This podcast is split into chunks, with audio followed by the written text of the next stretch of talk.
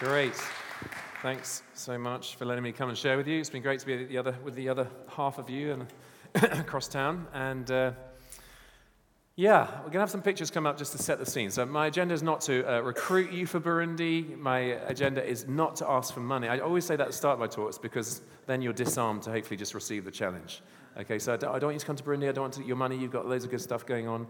Um, uh, but this is the context. So I'm just sharing you know, the first five minutes will be setting the scene, if you like, to what will be some challenging scriptures today. So that's where, that's where my home's been for the last 20 years, just finished.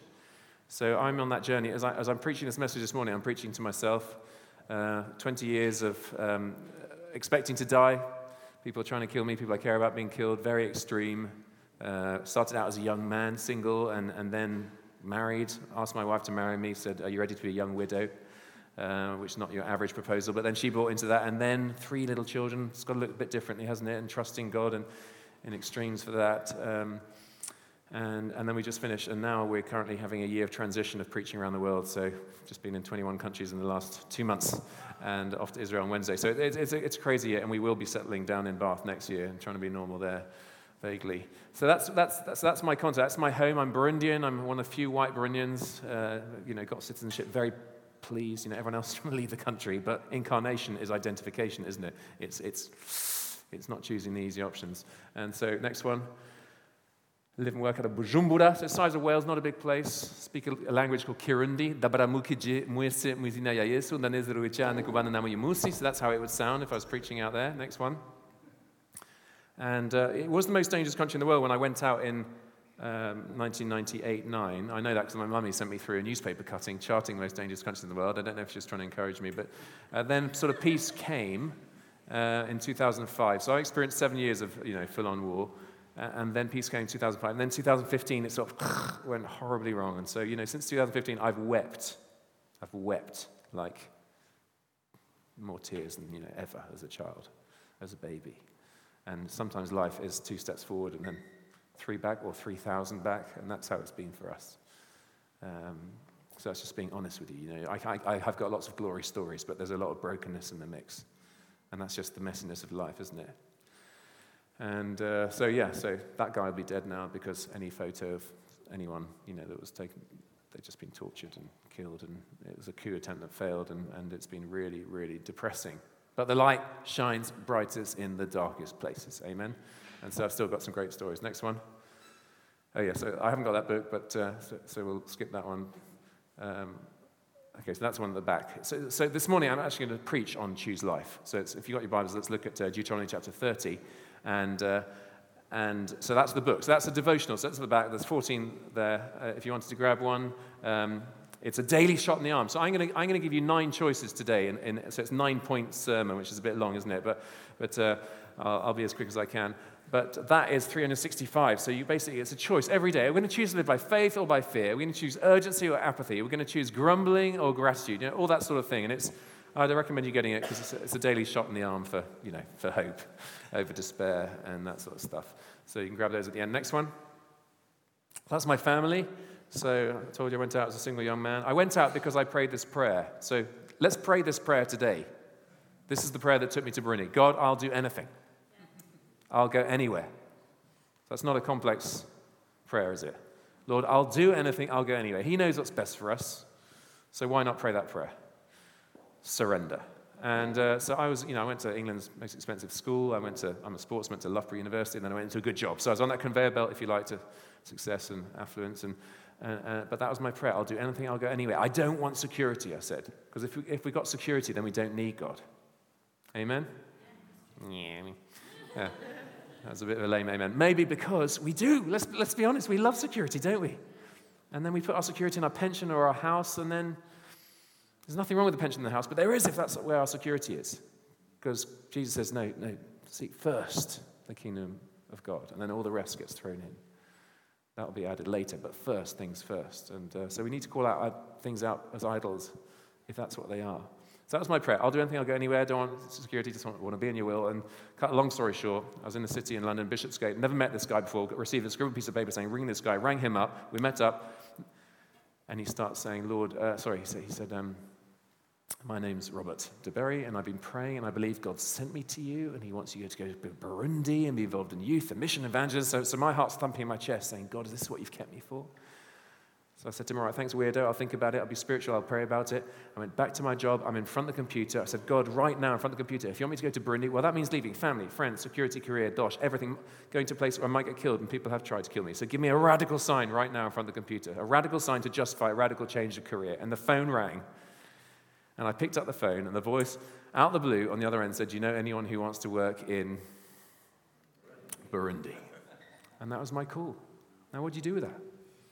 You know, either I'm lying to you, but I don't think you think I'm lying because you don't die for a lie. You don't risk your loved ones for a lie, do you? And then as either, if it wasn't a lie, then it was a coincidence if we don't have a theistic worldview, but hopefully we do. And, and, therefore, it's not a coincidence. It's a God incident. 2 Chronicles 16, verse 9. Love the scripture. You know, hidden away in this obscure book. The eyes of the Lord range throughout the earth to strengthen those whose hearts are fully committed. And that's God's desire. This morning, that would be his desire. And it doesn't just have to be Sarah and Mark, it could, it could be all of us here. The eyes of the Lord range, that's his desire. Longing to strengthen those whose hearts are, this is the deal, fully committed to him, not bargaining with him, not saying, I'll do it if you give me a husband, or I'll do it if you take care of the kids, I'll do it if you show me exactly what's going to happen, or I'll do it if you provide the finances. No, no, just trusting him. And we go on this incredible adventure, this costly adventure of faith. And that is what he's calling everyone here to this morning. So, would you pray that prayer? I'll do anything, I'll go anywhere. Don't come to Burundi. You know, we've got our own calls to live out, but uh, it's worth praying that. So, anyway, look at my daughter. I told this story so many times. I love it. She is named after the next girl. So, I held that girl in 1997 in my hands. I heard her story that, that her mother gave birth to her and threw her down a toilet. Uh, and so she started her life in feces down the toilet, and she, she didn't die because her neck got caught in the U bend. And someone was about to go to the loo, and they re- saw her, and they re- pulled her out, got poo on themselves in the process as they cleaned her, fed her through a straw like a little bird, and uh, weighed just a few pounds. And next one, that's her. Beautiful girl. And I love it because uh, my, my friend who adopted her, uh, next one actually, that's her. She ended up being our babysitter 18 years after that photo was taken. And as God wove the tapestry of our lives together. But, but my friend who rescued her gave her the most beautiful name. And I know there's at least one of them because I was, even if I walked in late. And um, um, her name, and, my, my, my, wife, I said to her, if we ever bless with a daughter, I want to name her after that girl. So they're both, the little white one's named after big black one. Their name's Grace. It's just a great name, isn't it? Because that is the gospel, isn't it?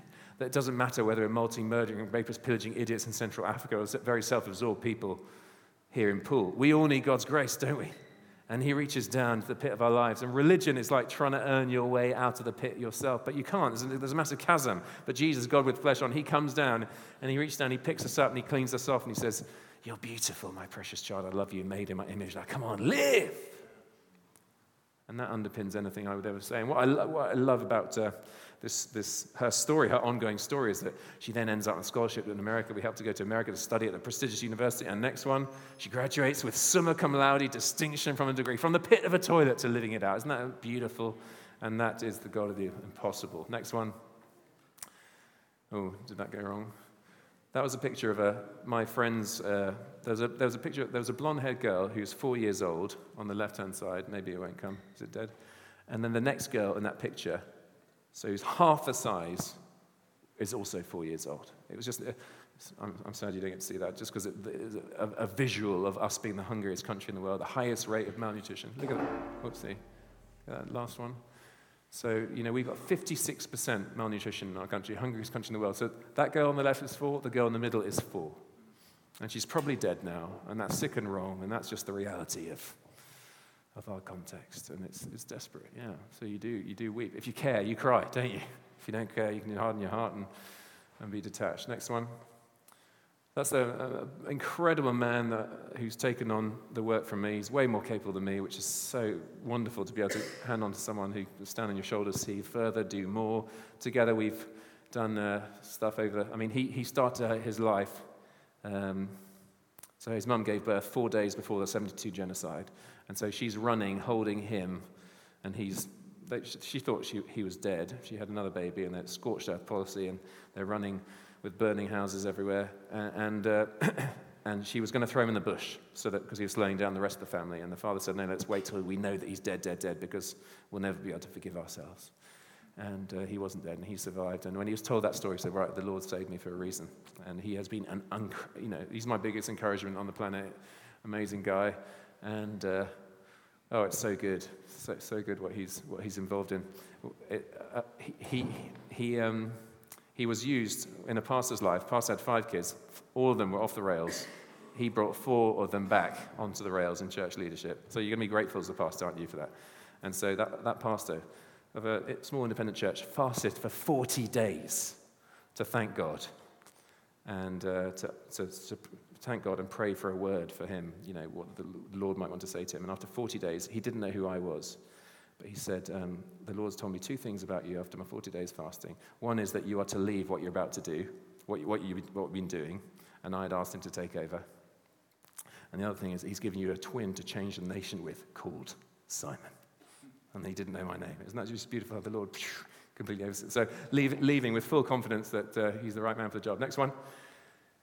Yeah, so this is what we've done every summer for the last 13 years and seen incredible stuff. And you know, some stories I sort of hesitate to share in terms of our worldviews being so different. And you're thinking, do you really believe this stuff? But you know, they go out there each summer. So last summer we sent out 700. Imagine doing this in Poole, 700 people times 14 days times eight hours a day. That's a lot of community outreach, isn't it? And what we read about the Bible, what do you read in the Acts of the Apostles? He's, Jesus sent his disciples out, and what happened? They got beaten up, they got put in prison. But yeah, they also cast out demons and heal the sick and, and had all sorts of stuff. So one lady was going, F off, you know, we're not interested in your Jesus. And he's like, all right, easy, tiger. And then, um, and then she said, no, no, hang on, come back. I'll let you talk to my village. But first of all, show us the power, all right? And so they gather around, so by, by heal this demon possessed girl. So they gather around this girl that the whole village knew was demon possessed. They prayed over, the village came to watch. They prayed over in Jesus' name. All those demons were identified and cast out. And on the spot, that lady five minutes earlier was telling them where to go with 20 other people who fell to their knees and gave their lives to Jesus. Because they saw the power. I mean, got lots of those stories, maybe one more, and then we'll, we'll kick off. And that's the picture. You know, witch doctor, witchcraft is very powerful and very real out there, here as well, just obviously manifests uh, differently here. Uh, but, you know, you don't mess with the witch doctor. If you do, bzz, he'll curse you and your two-year-old will die or whatever. And, um, and so people live in fear of that guy. He controls people through fear.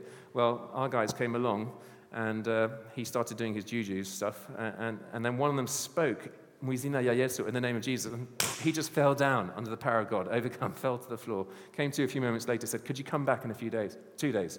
They came back two days later. He'd assembled the whole village. And at the preaching of the gospel, with, with him burning his charms, submitting to the higher power, uh, 50 people in that village gave their lives to Jesus, including him. And that, you know, that's just the, it's a different context, isn't it? But those are just a few of the stories. Now, we do that every year. And uh, I think some of the stories that Matt would be talking about would be, would be that. I would, wherever I go, not after your money, not after you come out to Burundi, would love you to pray. So there's a, I've just put that sheet out. So on each side, th- those sheets they're going to come back to you. If you want to put your email down, do. You just get about five emails from me a year. There'll be faith building stories like that to encourage you. And I think I'm still alive because thousands of people around the world have been praying for us. So, so you don't have to pass it on if you don't want to, but if you do, great. Brilliant. That's context. Let's look at the scriptures. So, Deuteronomy chapter 30, verses 11 to 20. And I want you to picture yourselves, because this is Moses addressing the Israelites on behalf of God. So that's the context.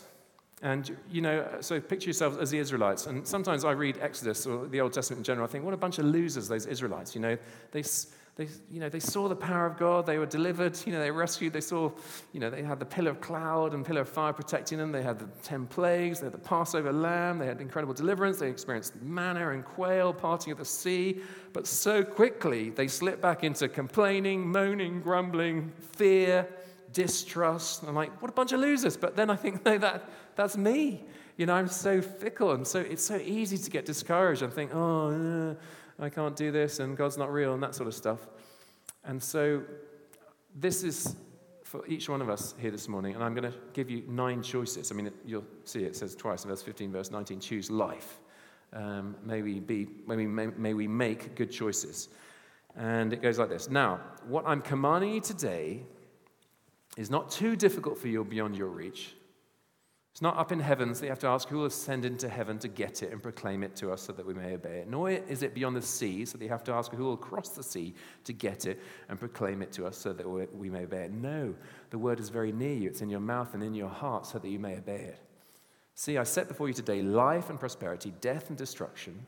For I command you today to love the Lord your God, to walk in obedience to him, to keep his commands, decrees, and laws, and then you will live and increase in the land you are entering to, to possess. But if your heart turns away and you are not obedient, you will certainly die. You will not live long in the land you're crossing the Jordan to enter and possess. See, this day I have set before you life and death, blessings and curses. Now choose life, so that you and your children may live and that you may love the Lord your God, walk in obedience to him, hold fast to him, and he will give you many years in the land he swore to give to your fathers, Abraham, Isaac, and Jacob. Great scriptures. So, um, so I'm going to, spray you with nine, nine bullets. So, so, so, and what I mean by that is that, um, you know, I've listened to a lot of gunfire over the years, and, and sometimes it's, it's this weird situation where you're trying to guess how many people are dying a mile away. And, you know, sometimes it's been a 20-minute gun battle with, you know, shells and RPGs and stuff. And, and, and sometimes I have honestly, I've guessed 100 people are dying right now just a mile away or five miles away, depending. And, and, and in the morning, I receive a, a tweet, and the tweet is of a dead body. And it is the dead body, the dead body from that 20 minute gun battle. I'm like, how did that happen? How did so many bullets, you know, not achieve their intended destructive purpose? Because that's what it is. Only one bullet of all those thousands hit the mark. Now, redeeming that analogy somewhat, I, I'm going to spray you nine bullets. Uh, and I'm not hoping or praying that every bullet will strike you, because if, if it does, it'll be too much for you. It'll just, it's too overwhelming. My prayer for you is that one or the most two bullets are going to hit you and, and really lodge deep within you. And, and it might be painful to receive, but it will be life giving. Okay, so that's what I'm shooting for. So, Israelites, right, here we go. So, the first choice is are you going to choose clarity or trust?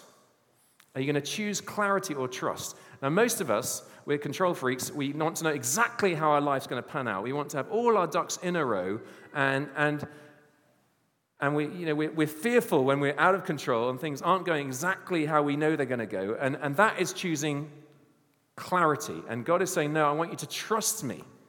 And that's really hard, isn't it? It's really hard because it's uncomfortable. When God called Abram in Genesis chapter 12, he said, Leave your country, your people, your father's household, and go to the land I will show you. But he didn't show him until he went. It's as we go that he will show. And he stepped out of his comfort zone. And uh, this is difficult. It says in, in verse 11 Now, what I'm commanding you today is not too difficult for you, but that would imply it was quite difficult. And it's not beyond your reach, but that would imply it's still quite a stretch. This is going against the grain of how we're naturally wired. But, but we, we need to if we're going to experience life to full. I think many of us have a faith and it's a genuine faith, but we're not living by faith. And there's a massive difference. It was Hudson Taylor, great missionary statesman to China, said, Unless there's an element of risk in our exploits for God, there's no need for faith. Unless there's an element of risk in our exploits for God, there's no need for faith. If we're not taking any, faith, any risk on any level, then we're, not living by faith. We've got a faith, but we're not living by faith. So this is challenging, but uh, hopefully well, listen to this. This is the ethicist John Kavanaugh. He went to Mother Teresa's House of the Dying um, because maybe it was a midlife crisis, but he wanted to seek clarity for the next chapter of his life. And this is in Calcutta. And as was often the case with newbies, Mother Teresa came alongside him and, and said, yeah, was anything on day one? Is there anything I can pray for you? And she, he was like, Yeah, bring it on. This is what I've come thousands of miles for the great Mother Teresa to prophesy, you know, into the future of my life. I said, Yeah, yeah, you can pray that God gives me clarity for the next chapter of my life. And her indignant response shocked him. She said, No, no, no, no way. I will not pray for clarity for you. Clarity is the last thing you are holding on to and you need to let go of.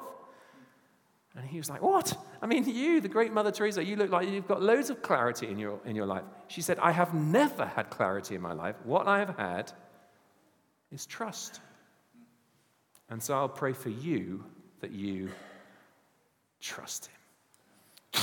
Straight away, that's a whole bunch of us, isn't it? Next one obedience or disobedience. So, verse 16 to 18, it, you know, in a nutshell, it says, you know, if you walk in obedience, it will go well. If you walk in disobedience, it's going to go badly. Well, that's just logical, isn't it? I mean, the premise has to be that we believe that God is a good God, that He's a loving God, that He's our Father, that He wants to bless us and uh, journey with us.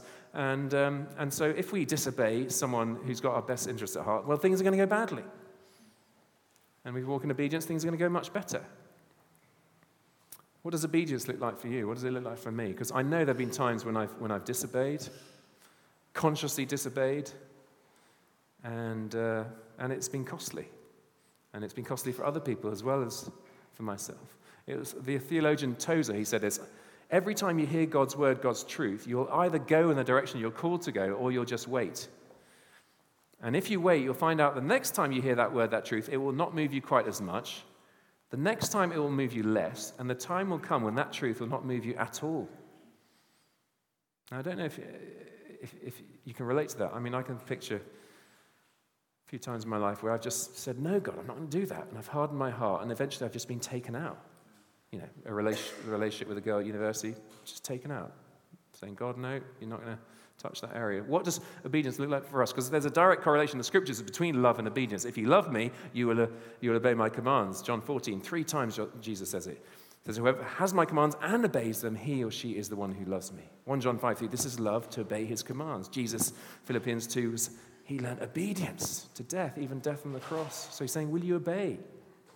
Or do we just define our relationship in a very sort of postmodern sort of pick and choose way of, you know, uh, anything goes and, I, you know, anything that doesn't cramp my style, that is how I will engage in my discipleship with you, uh, which actually means that we're not following Jesus. We're expecting him to follow us on our terms and at our convenience. And he's saying, no, obey me. What does obedience look like for you? Apply it to yourselves. Is it finances? Is it that I'm just genuinely tight with my finances and not sharing things with, with people that are more needy than me? Is it a relationship that's, that's toxic that needs addressing, that needs cutting off? Is it forgiveness that needs to be offered or received? Is it a reprioritizing of how I'm using my time, my resources? How can I be part of this effort here and Poole to be part of team, or am I just freeloading? You know, what, what does obedience look like for you? Next one. Cynicism or action. Notice I didn't say cynicism or optimism because the antidote to cynicism isn't optimism, it's action that's rooted and born out of hope. And the, um, the Israelites were a cynical bunch, weren't they? Constantly seeing the negative and, and, and, and believing the worst. And, and, and yet, you know, English people that most of us are here, wow, we're a cynical bunch, aren't we? And that cynicism completely infuses the, the church as well. And we need to be people who act, who reject cynicism. And, you know, I'm preaching this to myself. Burundi has been plenty of things, you know, plenty of instances to, to make me very cynical. But no, you know, I'm not saying this is all of us here, but cynics often sort of middle class people, and, and things don't need to change for middle class people to stay all right. Do you know what I mean? Because they can still look after themselves. But the only, maybe the only two groups of people that view the world realistically are the cynics and the saints. Maybe everyone else is living in some delusional middle ground in denial of how things really are. But the only difference between the cynics and the saints is the presence, the power, the possibility of hope. And there is hope. There is hope. There's always hope. But sometimes you have to cling to it, don't you? Through really tough stuff. Please choose action rather than cynicism. Next one urgency or apathy. Urgency or apathy.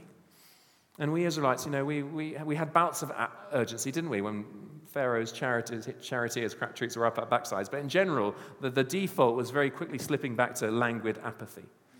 And I think so, so many of us, we just go through the motions of life and we are reactive rather than proactive, and we, we allow life to dictate how it, how it goes, and we, we, we lose that passionate sense of urgency that the stakes are actually very high. I was once preaching on the Congolese border on the parable of the 25 of the. Uh, It's Matthew 25, the parable of the ten virgins. You remember that story? Those ten girls, they all had an important role to play. They'd all been invited, they'd all been chosen. Uh, but the wedding party was late in coming and they fell asleep. That wasn't the crime. The, the, the, what, what five of them got wrong was that they, they weren't ready. They didn't have enough oil. So they trimmed their lamps and five, they didn't have enough. They had to rush off and buy some more. Meantime, the part, wedding party started. Door shut, celebration, because that's the picture of the kingdom. And then the five late girls arrived. Hey, hey, can you let us in? And they heard this horrific pronouncement. Kuri Simbazi. I tell you the truth, I don't know you. Horrific words. Now, you know, some of Jesus' teachings are very nuanced and, and hard to understand. some are really not rocket science. This is one of his clearest parables, and I had three points. Jesus is coming, nobody knows when, are you ready? That's essentially what it's teaching. Jesus is coming, nobody knows when, are you ready? Well, that was on the Sunday. And a whole bunch of people said, Yeah, I want to get ready, and they responded. But I'm guessing a whole bunch of people also said, No, no, no, I don't want Jesus to cramp my style. No, no, no, I'm going to live my life my own way. Maybe I'll turn to him in a crisis when I'm sick or something, I need something. But I'm going to live my life my own way. Anyway, I left. Two days later, I was on my motorbike. I was heading towards that village. And I got stopped by, this, by the military at a roadblock. They said, You cannot go any further because there's been a, a rebel incursion from Congo and, and that village is being shot up and those people are dying. And it sort of struck me as never before the urgency of our message. Because on the Sunday, who could have believed? Sat here like this right now, who could believe that on Tuesday, in a sense, Jesus was coming? It was game over. And we not, the only sure statistic is that you know, one in one people die, don't they? It's going to happen to all of us. But are we living ready? Are we living with a sense of urgency? Because the stakes are high. Because if people choose to go, I'm not interested to, in, in, in Jesus and, and, what he's offering, then, then he, he respects that into eternity, which is heavy, isn't it? And that's the offer. And he's saying, Come to me, all you who are weary and heavy laden. I've given you rest. I love you. I, I want relationship with you. But you, you can choose to reject that. Now, that's going to infuse me with a sense of urgency. And I wonder if you self diagnose this morning, you know, of passionate urgency, seizing, creating, making opportunities to be useful to, to, God and sharing verbally as well as practically uh, in Jesus' name, or just total languid apathy at this end. You know, I, I suspect most of us would self diagnose a bit more towards that end. Well, may this morning move you along because the stakes are very high. Now, it was easy for me to live with a, state, with, with a sense of urgency because, particularly 1999 to 2003, I lived expecting to die next week. I would say, I'm, I'm off this week to preach on these. I drive along the road, 40 people died on that road, and we got through. You know, that, that's, you cannot fake it. You know, it's like you've got to be ready. You've got to be ready. And, you know, I'd leave with my two younger sisters, I'd leave letters under their pillows before leaving each summer saying, Don't worry if I die, it's worth it. You know, it was very real thinking that we're going to die. But that was brilliant because when you think you're going to die next week, you're going to have said sorry to anyone you've offended. You're going to have told all the people you love that you love them. You're, you're going to keep short accounts. You're, you're going to get more excited about people than stuff because stuff you're not going to take with you. Anything which isn't eternal is eternally out of date. That's what C.S. Lewis said. It's true, isn't it? So it just helps you prioritize. Now, I've lived in that war zone. You haven't in Poole, thankfully. You're not listening to bombs fall. Now, I've only been in Poole three hours. But I can see bombs falling all over this place. Apathy. Comfort. Materialism. Do you see what I mean? And unless we recognize it for what it is, this culture, this bankrupt culture that we're living in, there are different bombs, but you know, we cannot just easily get taken out. We need to live with a sense of urgency. Will you choose urgency this morning over apathy? Next one faith or fear. Faith or fear? That's a massive one, isn't it? I think most of us, actually, if we're honest, we peel back the layers on our decision making. We take a decision out of, out of fear, usually. The big decisions, not what you had you know, on your toast this morning. Significant decisions. It's like, you know, that's why we put our security in our, in our pension, our house, whatever, you know, because that's what we're trusting. And, and God is saying, you know, those, those things are fine, but trust me. I've got big hands. So let me be vulnerable with you. The, the, you know, the sort of the fear and faith thing, how that, how that plays out with me is my kids. And if you're a parent here, you totally get that. You know, you know, I took my kids consciously into a war zone. My kids are listening to gunfire go off. 2015 particularly, you know, roadblocks at the end of our street. Lizzie, you know, went on a play date and came to a roadblock and a man came and helped her remove the stones, and then another man came and smashed his face back in and put them back. And you know, she had to make that choice: is he going to beat me up in daylight? Oh, I don't think he will. So she carried, pretended to be she woman to try to sort of diffuse it. And you know, I got plenty of those stories. You know, it was it was heavy, but you know, the natural inclination is to choose to live by fear. And I was like, no, you know, we are going to model faith. It might be costly, but you know, Jesus was the incarnation. He came down. He didn't flee. He engaged. And, uh, you know, a beautiful part of that story for us was that, you know, I was like, we, we cannot leave. If we leave, everyone's going to leave in terms of white people, foreigners, because we're like leaders out there. And so we, we got to choose faith over, over fear. And um, in, in the end, my five year old son, he swallowed some popcorn into his lung. so he's, he's breathing like that. And, and, you know, we went to the only American doctor left in the country, and he said, You need to get out on the next flight. And so God, in his mercy, took the decision out of our hands. You know, they all left. I was able to stay. Thousands of people praying. Again, thank you if you've signed up and you, any prayers you're going to send our way. And anyway, he had to finish his antibiotic treatment. And then the day before his operation in England, this is like 11 days later, the day before his operation, he coughed and out came this kernel. And the doctor said, you know, he needed bronchoscopy. That was a miracle. That, the doctor said, that can't, that can't happen. It's like God's grace. But, you know, it's living by faith and not fear. And are you living by fear? Are you shackled by fear? What, what do people think of me? What are the neighbor's going to say? What, you know, do you know, we sh- so, so many of us, we're shackled by the tyranny of public opinion, or we're, we're fearful about the future. We've got financial fears. You know, change the fear to concern. Concern is legitimate. They can be burdens, but let's choose, you know, 365 times, beautifully done in the Bible. God ordained, surely, you know, just one for every day of the year, there's a do not be afraid, do, fear not. We don't need to be afraid. Perfect love casts out fear. Trust him. He's got big hands. And the Israelites were a fearful bunch, weren't they? But so are we. But you can choose this morning to live by faith. It's so much better to live by faith. Next one, last few gratitude or grumbling. Gratitude or grumbling. Now, again, the, the, Israelites, what a grumbling, ungrateful bunch of people they were. You know, they had extraordinary provision and deliverance. And, and uh, I mean, I would love to have tasted manna and quail, but within days, you know, they're like moaning about that as well. They just complain. And yet, you know, we Brits, what's our national pastime? It's moaning, isn't it? We're so good at complaining. We're amongst the most blessed people on the planet, but we still complain. Could you choose gratitude as, as a, just a lifestyle? You know, I think that's um, what I seek to live out.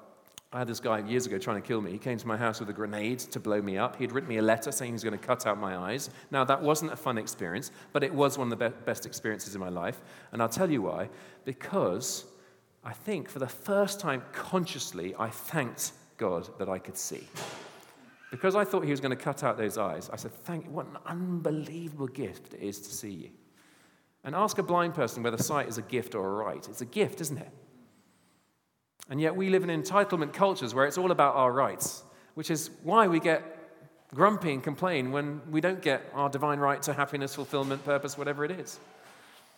But if you choose to see everything as a gift in life, you're going to live a lot more happily, joyfully, gratefully. And that's infectious and it's beautiful. We all know people who just come into the room, they just suck the energy out of the room because they're so negative. Well, maybe that's you this morning. But please, you can choose to be different. Often I'd uh, preach on um, Romans chapter 12, where it says, Therefore, in view of God's mercy, I urge you, brothers, urge because it's urgent, I urge you to offer your bodies as a living sacrifice. Get on the altar. Now, in the Greek there, therefore, in view of God's mercy, the mercy word, it's plural, it's mercies. Now, this is a life skill for all of us. It could completely change your life. Some of us need it more than others. But in view of God's mercy, what I do when I'm tempted to be self pitying, complaining with my lot in life, which happens, is I go through the mercies of God in my life. I can see. And I've got a body that mostly works. And uh, I can read and write as I think of a 15 year old girl in one of our youth camps. She, she stood up, confessed to sleeping with a bloke to get three quid for her school fees. And that's sick and wrong, isn't it? But you know, I don't judge her. I think all of you girls would have done that. Why? Because otherwise you'd still be illiterate in first grade. There's, there's no room to judge, is there? And we've all got loads of food, and you know, at the worst, there's always some, some, someone, Salvation Army will bail us out, won't they? Some, some, someone, there's systems in place here. Whereas I think of my, I think of a boy down the road who's found on a rubbish dump who'd been eating mud for a year and they had to cut the stones out of his gums. And we've all, we've all got access to healthcare here. And I thought, you know, I think of my pastor's 18 year old brother. He died in his arms because he didn't have three quid again, three quid for the medicine across the counter. That's sick and wrong, isn't it? I've had that disease umpteen times. I've got three quid, so I'm still alive. And we've got the National Health Service, and we moan about it. What unbelievable gift. Next time you're moaning about the National Health Service, I want you to picture me standing next to you and smacking you in the face. Let's, let's, be, let's be grateful. Choose gratitude. And there's so many, you know, clothes. I, I think of a girl down the road at an orphanage. She arrived at that orphanage. She'd never taken the clothes off her back. Freedom of expression, freedom of religion, you know. I mean, what's going on in China right now? And The persecution, uh, you know, it's, it's ramping up. And, and about 250 million Christians around the world under oppressive regimes. They haven't got the freedom that we've got here. Let's use that. And so go through the grace gifts of God in your life, and then that'll choose gratitude. Completely change your life. I'm still alive today. This is the day the Lord's made. I'm going to rejoice and be glad in it. An incredible gift. We're not going to bed. We're not going to sleep tonight in the swamp, to choosing the swamp because you're fearing being raped during the night. I mean, you know, it's just so many things you could just think about that we take for granted as rights. They're gifts. And gr- grateful people, joyful people, happy people.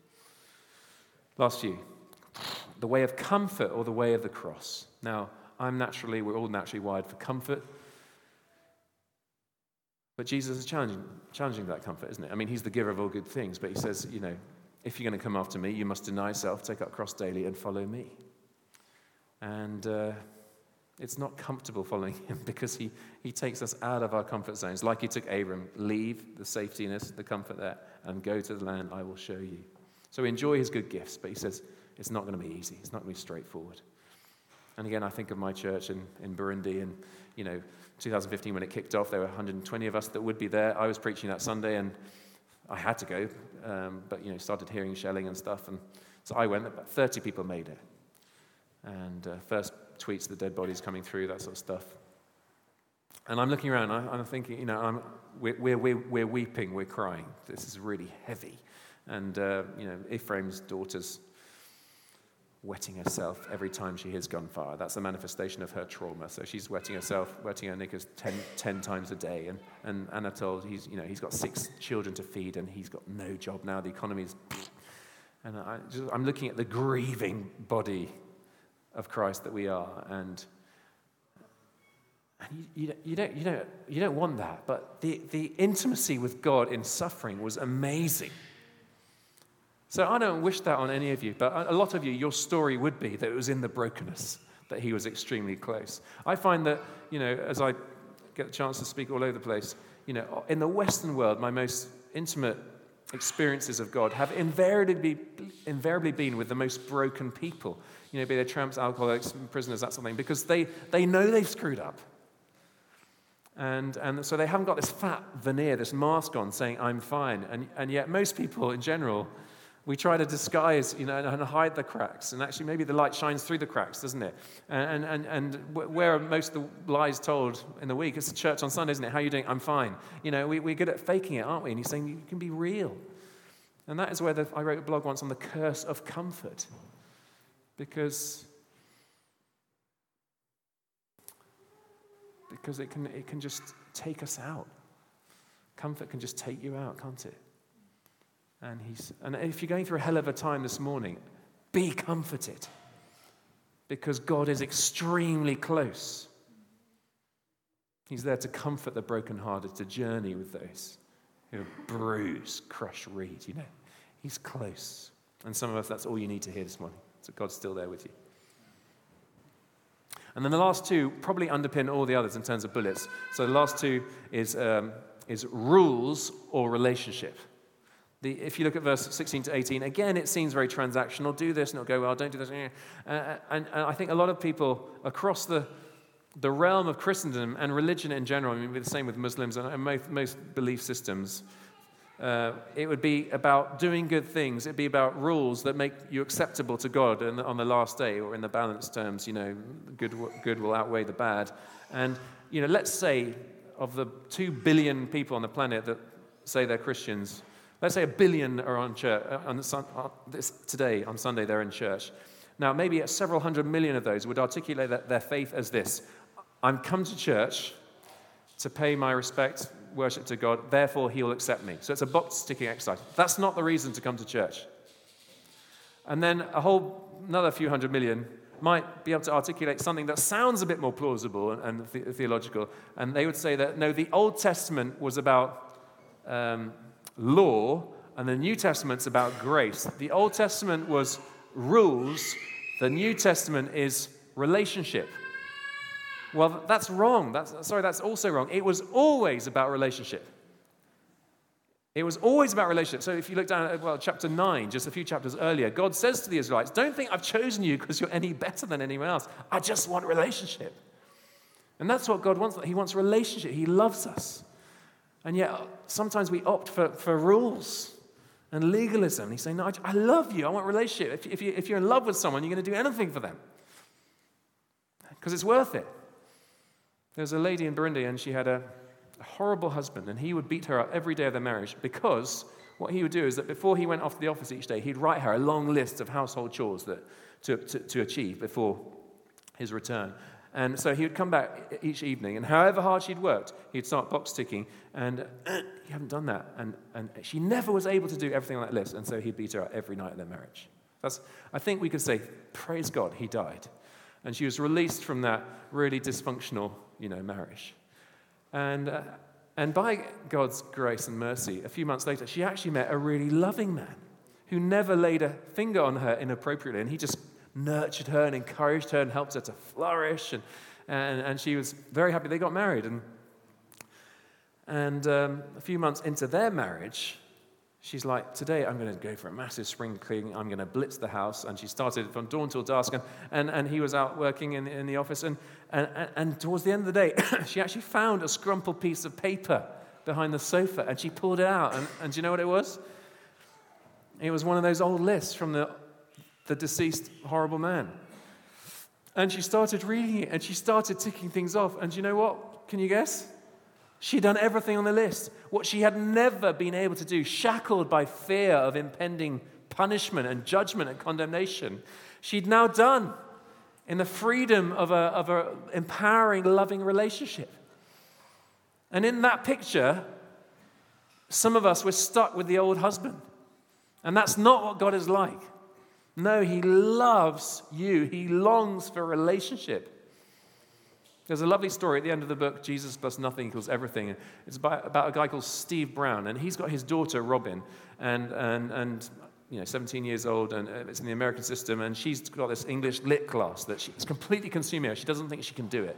And he's, he's a dad, and like, my daughter's not sleeping and eating right. And so, anyway, he took her in to see the Jewish professor lady who was, who was running the course. And, and uh, she, when they came in, she could see that Robin was on the edge of tears, so she dismissed the class and said, What's up? Ma'am, I'm here to get my daughter out of this class. Please, can she do some other, you know, some other module to satisfy the course requirements? And, and she, she said, Look, can I just talk to Robin first? Robin, do you think you could do this course if, uh, if I gave you an A before you even started? Would you, would, you, would you then do the course? Yeah, maybe. Okay, Robin, off you go. I have given you an A. Before you even started, I'm giving you an A. Off she walked. And then the lady turned to Steve and said, I've just taken away the fear. She is going to be fine. I know her. She's going to be fine. And the lovely ending to that story is that Robin went on and got straight A's on her own merit on that course. Now, guys, that is how God treats the follower of Christ. Because of Christ's finished work, we already have an A. The threat of failure, judgment, and condemnation, they're removed forever. We're in. Nothing you do will make your grade better. Nothing you'll do will make your grade any worse. By his life, through his death, his resurrection, Christ, our substitute, has secured for us the everything, the A that we come into this world longing for, yet we're incapable of securing for ourselves. All the pardon, the approval, the purpose, the, the freedom, the longing, everything that is already ours in Christ. The operative power that makes you a Christian is the same operative power that keeps you a Christian, which is the beautiful grace of God and the completed work of Christ. So the banner under which Christians live reads, It is finished. Relax and rejoice. You're free. And that enables you. Last one is life. Choose life. Verse 19 This day I call the heavens and the earth as witnesses against you that I set before you life and death, blessings and curses. Now choose life. Choose life. There was a, a fire in this village in the jungle, and uh, the house burnt down, and screams of the family caught inside. They, they all died, apart from at the last minute, someone managed to reach through the window and pluck out the baby boy. And the next morning, the whole village gathered around the sort of smoldering embers of that destroyed house. And uh, they, they started having a, an argument because, you know, according to their worldview, there must be something special about this child because the spirits, the ancestors, enabled him to survive. And so the witch doctor said, Let me have this boy because there's loads of spiritual powers that I can nurture and develop. And the chief said, No, no, no, I'm the chief of the village, so I'm going to have him. And the richest man in the village says, No, no, no, let me have him. I can pay for his, the best education for him. And the, neighbor said, No, no, no, his father had an unpaid debt. towards me, and I will take the baby in lieu of that debt. And then a, a nobody, an anybody, a guy stepped forward and quite authoritatively said, No, the boy is mine. And they were like, What's your claim? And he just opened his hands. And those hands were blistered and burnt and charred. And he said, The boy's mine because I saved him. And, and Jesus' hands, they're not blistered, burnt, charred, but what are they? They're pierced. And this morning, I think he would say that to you. Say, you're mine, you're mine, you're mine, you're mine. Why? Because I saved you. And what did I choose? I chose death so that you could choose life. I became, because it said, curse is the man that hangs on the tree. I became a curse so that you could be blessed. And so, what are we going to choose? What are we going to choose? Don't take all those nine, it's too much, isn't it? But what, what are the one or maybe two for you? So, the two questions I'd leave you with is what bullet was for me this morning? Um, and what am I going to do about it? Because if, we, if it's just noise, words, please talk to each other afterwards, discuss things back home, be accountable on that, because then we're going to grow. But some of us, you know, very wounded this morning, you just need the comfort. Take that comfort. I think most of us need a mixture of comfort and challenge. What are you going to choose? What was for you? What was for you? What are you going to do about it? Do you understand? We'll pray together.